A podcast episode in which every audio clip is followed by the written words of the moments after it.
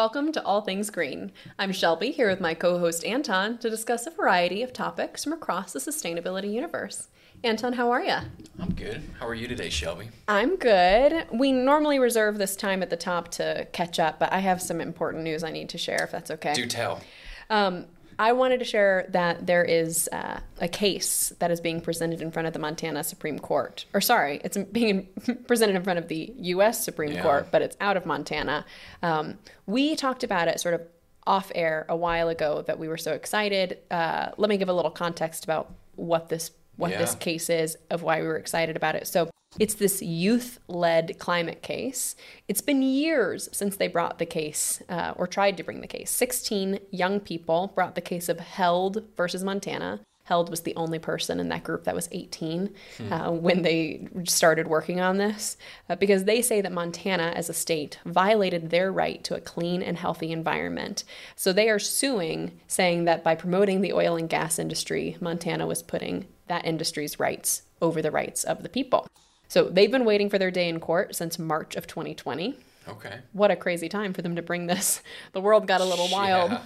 Um, and at the time when they brought the case originally, the plaintiffs ranged from the ages of two years old to 18 years old.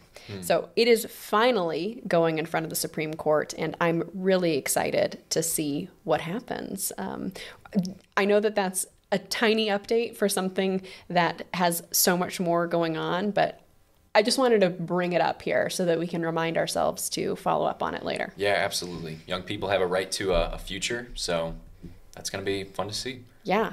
Um, well, today that was sort of a domestic story, but we're focusing globally. Yeah. We'll talk a little bit about the US. We're part of the globe. Um, so I wanted to start with what feels like the most obvious place, the most visible impact of a cli- changing climate that we are seeing, which was these enormous forest fires that just happened in Canada. Sound good slash bad? Sounds good slash bad. Great. Um, so first, I wanted to ask you: We live in Northeast Ohio. Did you notice any haziness in your neighborhood uh, as these fires were raging? it was like a little bit hazy. Even at like one of the Guardians games, it just Yeah. felt like the lights, like the really bright lights, you could definitely tell with the haziness. Yes. Also, just like the biking around when the air quality and stuff, it was not good. yeah, I was wondering if you noticed it as a bike commuter. Yes, definitely. Did you make any changes to try to adapt for that? Not really.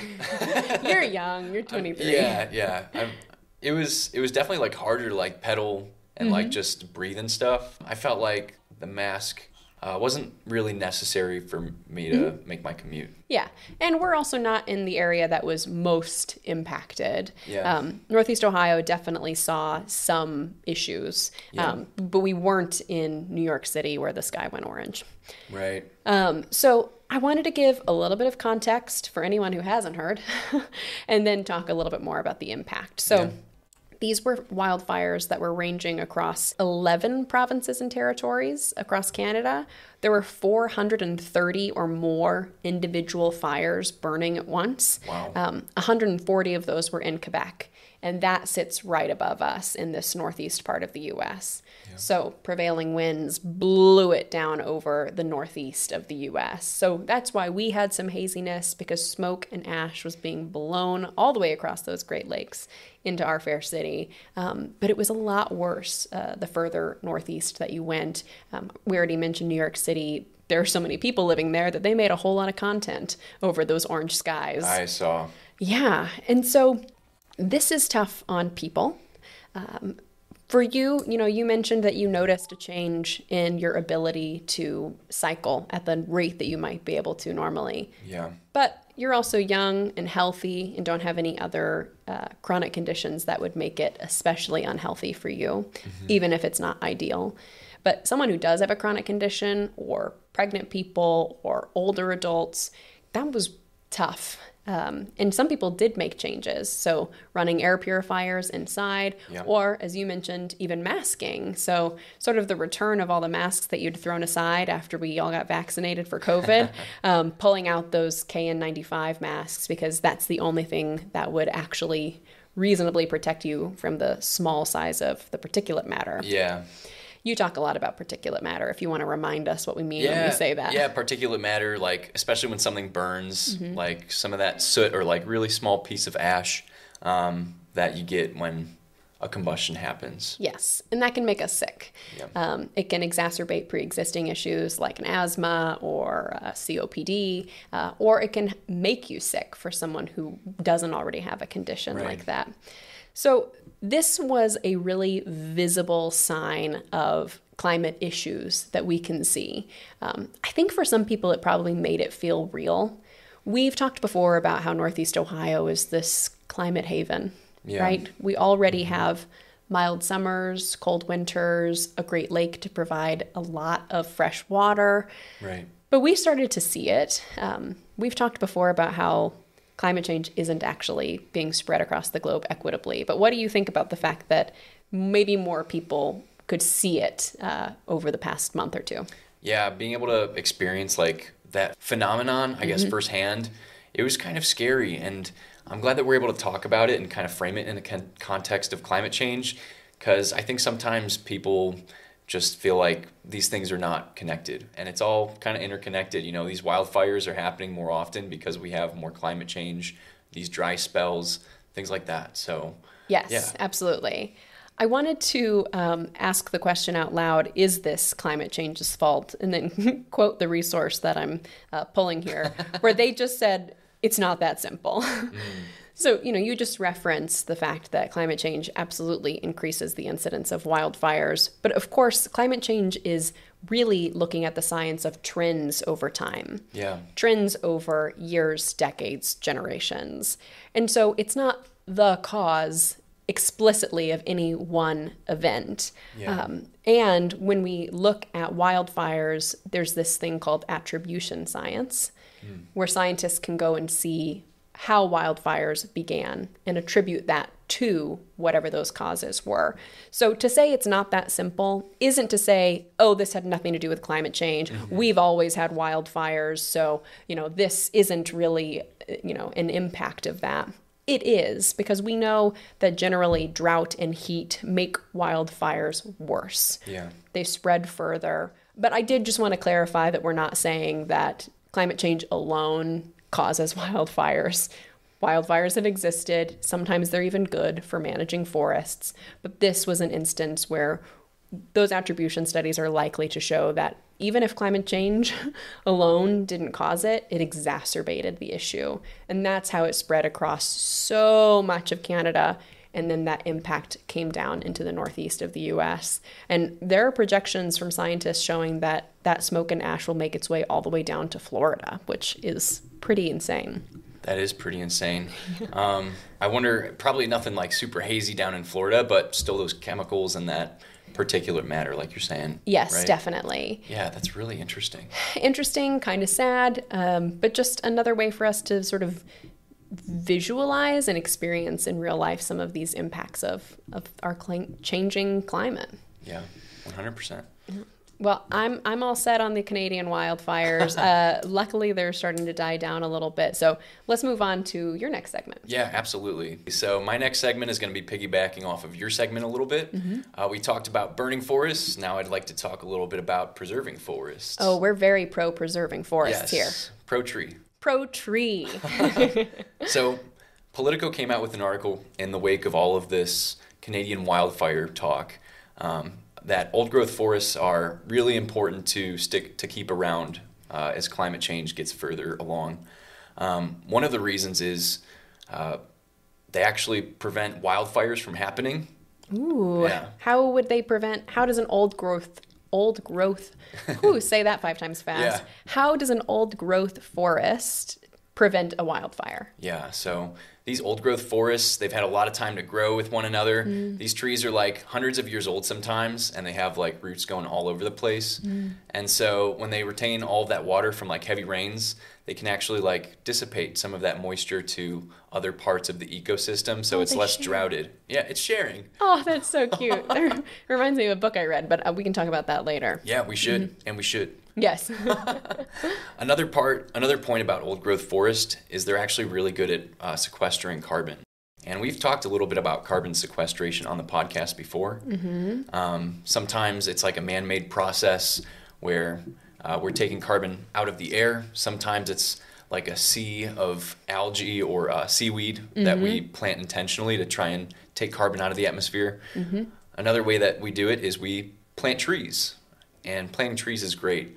Um, Thanks for clarifying that. As we said, we're pro tree.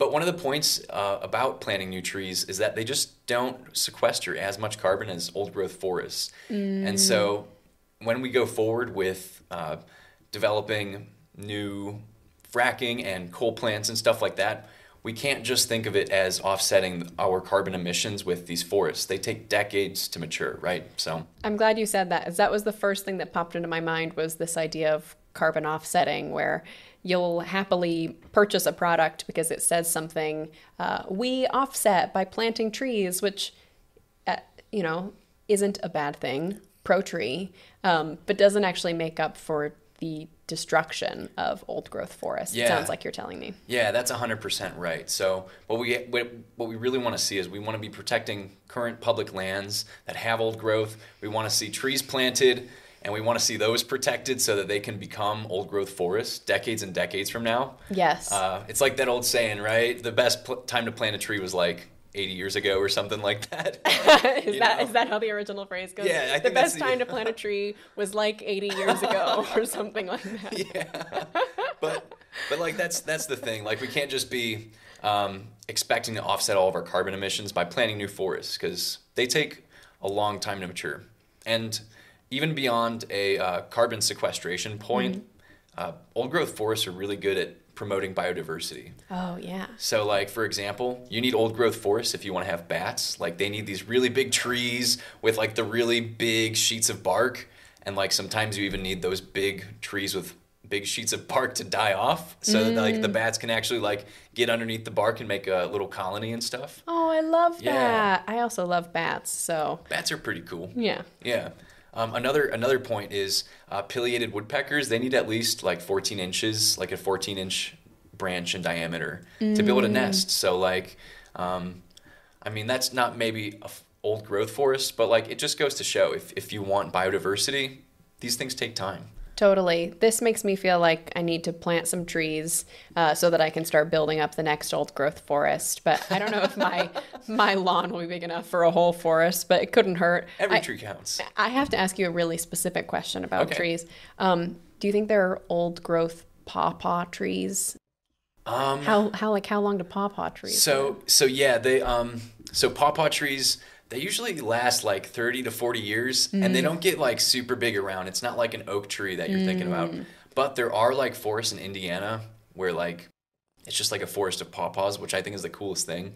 I thought you might. Like a food forest, you know what I mean? Yes. Of just like these like 30 to 40 year old pawpaws. Yeah. I don't want to take us too far off track. I just, I yeah. wanted to know. Don't get me I, talking about pawpaw show. I know. I'm sorry. What a dangerous game. I was going to say earlier, I mentioned that book I was reading, and I wanted to say that um, I read this book called like The Hidden Life of Trees. I think you read it too, right? Yes and it was all about sort of the ways that trees are connected. It was talking a lot more than just about how they sequester carbon. Like this guy yeah. was definitely a scientist, an arborist who was interested in trees for the sake of trees, almost like the sort of right of nature stuff we've talked about in the past. That's right. But absolutely, they've got these like interconnections, and that also helps them communicate with each other. Is yeah. what I think we learned, so yeah. they can be aware of when there there is a change in the ecosystem and sort of support each other. Yeah. It's amazing. Highly recommend.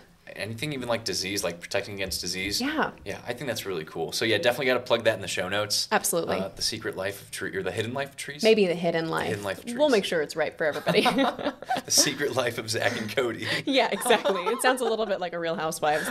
secret life of trees, but um, it was great for anyone who's interested yeah. in learning about both the sort of carbon emission part, but also just the interesting interconnectedness of these old growth forests. Yeah, 100%. Well, that's all for my segment, Shelby. I'm going to hand the baton back over to you. Okay, we're going to keep it on a tree theme. I like trees. We're pro tree. Um, so I wanted to talk about a different set of trees in in the Amazon. So we we've talked a lot about sort of the you know Northeast Ohio style trees, the deciduous trees. We even once went so far as to talk about alpine ecosystems when we were talking about alpine chipmunks. But I don't think we've really talked about the rainforest, which is wild because the rainforest is a huge hotbed of carbon sequestration, Yeah. sequestration um, that helps support the the the entire globe. Yeah, exactly. So I read this study reported by Science Daily that originally came out of University of Cambridge, some smart people, talking about some really good news for the rainforest. We love to end on a good note. Let's end on a good note. So, some of the world's largest slaughterhouses committed about 10 years ago to keeping, or about 20 years ago, really, uh, to changing their practices to reduce deforestation in the Amazon. That's awesome. That's awesome. Yeah. You might be wondering why slaughterhouses um, when we're talking about trees. That's because they rear cattle, uh, and that requires a lot of land. Yeah. It requires land both to keep the animals and also to grow their food, a lot of soy crops and That's things right. like that. Yeah. And so we're talking a lot about Brazil here, pretty specifically, although it hits into other countries. Um, and the uh, industry of cattle rearing is actually accounting for about 70% of deforestation happening in the Amazon. Yeah. So it's a really big deal. That's a big deal. Uh, so, like I said, there are these uh, slaughterhouses that decided that they don't want to participate in this level of deforestation. They committed to changing their practices back in 2010. And so, this study looked at the changes in deforestation between 2010 and 2018. And so, it actually found that just these high level companies changing their practices uh, reduced deforestation by about 15%. That's great. Yeah, it's actually a pretty big number when you think about it in context. Um, but what are those practices? I mean, what would make raising cattle better? I would I would love to know. Absolutely. Well, I'm here for you. So it's a couple of different things. First of all, they did some better management of the pasture land, which basically just means that they rotated the animals to be able to graze in more than one area. Okay. When we think about any kind of agriculture, it's always good to let things sort of regrow, rebuild nutrients. So they did that with the pasture land. They also planted better grasses and they planted more frequently. So there was more like revolution. And then also they amended the soil to unlock more nutrients. So essentially they were able to use smaller amounts of land more efficiently. I love that. Yeah, it's great. Um, and this study looked at the impact of those changing practices from the companies that made the changes, but they also made some projections of what it would look like if all companies operated this way. So, this study found that in that same period between 2010 to 2018, if all cattle companies operating in that Amazon region had made these changes, it would have saved another 15,000 square miles of forest. And I giggled a little reading the article because it was out of Cambridge, so a UK publication. Um, and they said, that's bigger than Wales, which I don't really have a lot of context Yeah, for. I don't either. I mean, I'm actually part Welsh, believe it or not. Nuh-uh. Yeah, It's bigger like, than Anton for sure. It's bigger than me. So I don't know how many little half Antons we could fit into 15,000 square miles, um, but it's a lot of land. I mean, it's bigger than Wales. and so that's important because, as you mentioned, old growth forests sequester carbon. So it's important that we're able to keep the rainforest 100%. rich. Uh, it also promotes biodiversity, the same way we talked about all these old growth forests. And deforestation alone is the number two contributor to greenhouse gas emissions globally. wow. And that's essentially because we're losing the carbon that's been stored um, and losing potential to store more carbon. Yeah, that's right. I think even sometimes they do like slash and burn technique when they Yeah. are. So I mean, you're just like burning burning stuff from the get go, like to yeah, that's wild. Yeah. And that's from the perspective of just carbon emissions. But of course, there's so much more to it when we think about biodiversity of animal and plant life that exist in those forests and shrinking the amount of land that they have to to be able to exist. And so we see the reduction of different species or the numbers within particular species in the Amazon.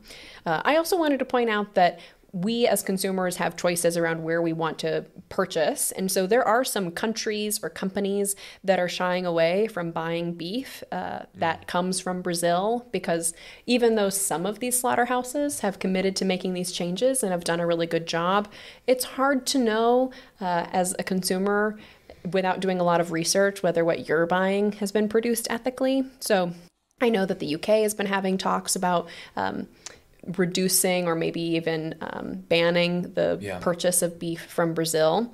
Um, they want to save the rainforest, and that's all great. But beef is not the only product that comes from these cattle. They also produce other goods like leather Yes. and even uh, collagen, Collagen. which is part of lots of skincare routines Yes. and beauty products, and that's Right. bovine derived, which I didn't know. I'm sure I've used collagen in the past, putting creams all over my face, and had Yeah. no idea I was putting cow on my face. I wonder if I've put cow on my face. I mean, you've probably putting steak in your face. That's for sure. yeah, you're right about that. Um, so all of this to say that we definitely still want to be aware of how the cattle industry is impacting deforestation and in the greater scheme of things climate change but i think this is a really awesome step i, I wish that i knew more i couldn't find much information on what incentivized these companies i you don't see a lot of companies making big changes like this just out of the goodness Right. of their hearts so Yeah. I don't know if Brazil put in any kind of limitations. I do know that technically most of the deforestation that comes from cattle is illegal. So there are laws that are supposed to protect the rainforest, and companies just don't follow them. Yeah. Um, but I would love for us to keep doing a little research and find out how we could incentivize more of these companies to operate with these practices because it's more sustainable, and I'm all for that. Absolutely, yeah. And even if I do like shoving steak in my mouth, I, I gotta say, cows are cute. So like, I don't want to see them get like, you know, factory farmed. Totally, absolutely. Uh, well, thanks for talking all things green with me today, Anton. Thanks for talking all things trees with me Yes. today. Thank you, Shelby. You want to tell everybody how they can keep up to date with us? Absolutely. If you'd like to stay connected to us, be sure to follow us on Instagram and TikTok at One Planet Media. That's O N E 1. And if you'd like to rewatch full episodes, check out our YouTube channel, All Things Green Show. You can find all of our sources from today's episode in our show notes. We'll be back at the same time next week to bring you more news. Thank you for being a part of the global sustainability movement.